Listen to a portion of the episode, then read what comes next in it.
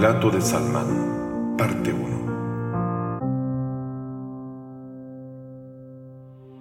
En el nombre de Dios, hola, una vez más les doy la bienvenida al cuento de la semana, el cual detallaremos el relato de Salmán al-Farsi, el primer compañero del profeta Muhammad, la paz y bendiciones de Dios sean con él y su familia, el cual era originario de entre los persas y de su búsqueda a lo largo de muchos años para encontrar la verdad y de cuándo abrazó esa verdad y cómo permaneció en ella, muriendo así de esta forma.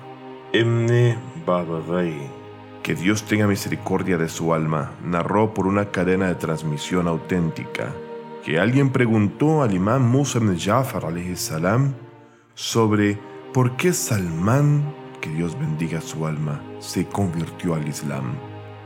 Su eminencia, el imán, dijo, mi padre, o sea, el imán Jafar salam, me dijo que un día el príncipe de los creyentes, el imán Ali, Salman, Abu Dhar y otras personas de la tribu de Quraysh se reunieron en la tumba del mensajero de Dios, que la paz y bendiciones sean con él y su familia, siendo que el príncipe de los creyentes empezó a preguntar a Salmán y le dijo, Oh Abdillah, ¿no nos vas a contar de cómo te convertiste al Islam? Y Salmán dijo, Oh Amir al-Mominin, si hubiese otro quien me preguntara eso, no hubiese respondido.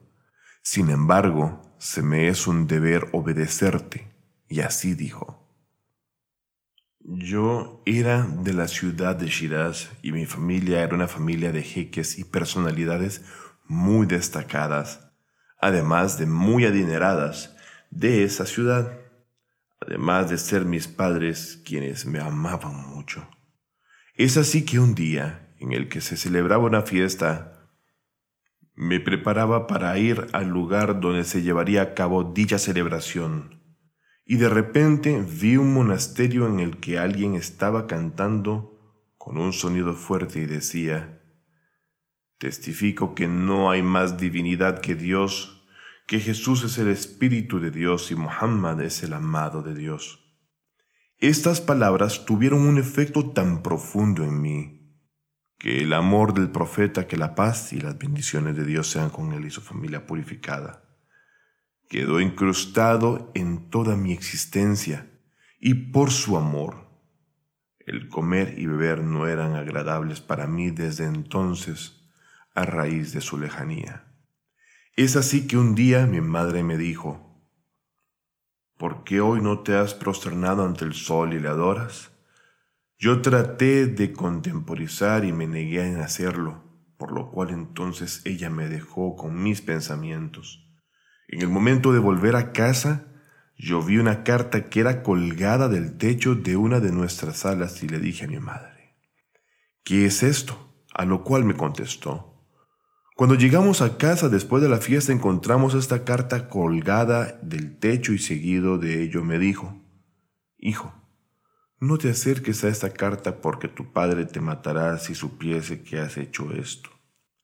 Ante lo cual me quedé atónito y esperé hasta anochecer para que mis padres entonces se durmiesen. En eso me levanté, tomé la carta y la leí. En ella estaba escrito, en el nombre de Dios, el compasivo, el misericordioso. Este es un pacto de Dios con Dios, el cual enviará un profeta llamado Muhammad, quien ordenará a la gente en tener buenos modales y atributos admirables y les prohibirá adorar a otros ídolos o dioses. Oh Rusbe, tú eres el fideicomisario de Jesús, entonces cree en Él y abandona el zoroastrismo. Luego de leer esta carta me desmayé y mi amor por el profeta Muhammad aumentó aún más.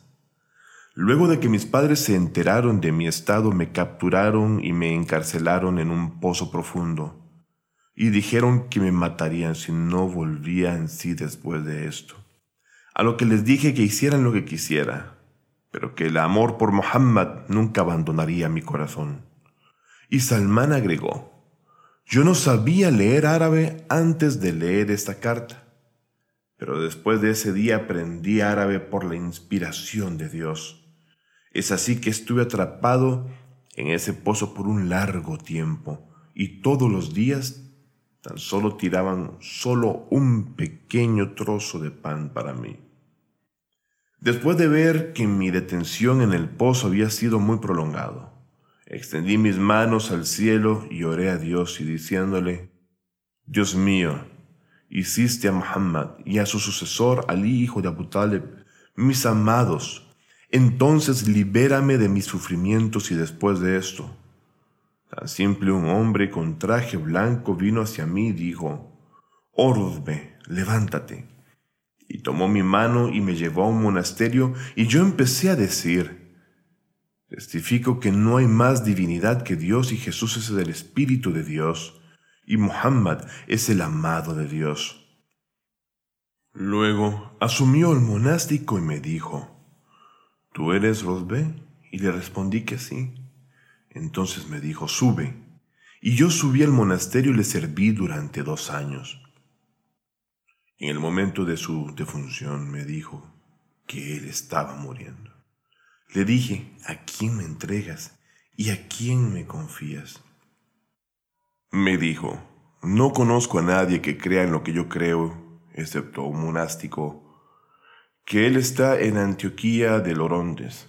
Si lo ves, dale saludos de mi parte y entrégale esta tableta. Y me dio una tableta Después de su fallecimiento yo hice todos los rituales mortuorios, es decir, lavé su cuerpo y le amortajé en sudario y le enterré. Y luego tomé la tableta y la llevé conmigo a la ciudad Antioquía de Orontes. Finalmente llegué al monasterio y yo empecé a decir, testifico que no hay más Dios que Dios, y Jesús es el Espíritu de Dios, y Muhammad es el amado de Dios. Luego el monástico asumió y me dijo, ¿tú eres Rusbe? Y le respondí que sí. Entonces me dijo, sube. Y yo subí al monasterio y le serví por dos años. En el momento de su defunción me dijo que él está muriendo. Le dije, ¿por quiénes me entregas? ¿Y a quién me confías? Luego me dijo, no conozco a nadie que crea en lo que yo creo excepto un monástico que está en Alejandría. Si lo ves, dale mi saludo de mi parte y le entregas esta tableta. Después de su fallecimiento, yo lavé su cuerpo y le amortajé en sudario y le enterré. Y luego tomé la tableta y la llevé conmigo a la ciudad de Alejandría. Finalmente llegué al monasterio y empecé a decir, testifico que no hay más Dios que Dios, y Jesús es el Espíritu de Dios, y Muhammad es el amado de Dios. Luego el monástico asumió y me dijo, ¿tú eres Rusbe? Y le respondí que sí. Entonces me dijo, sube.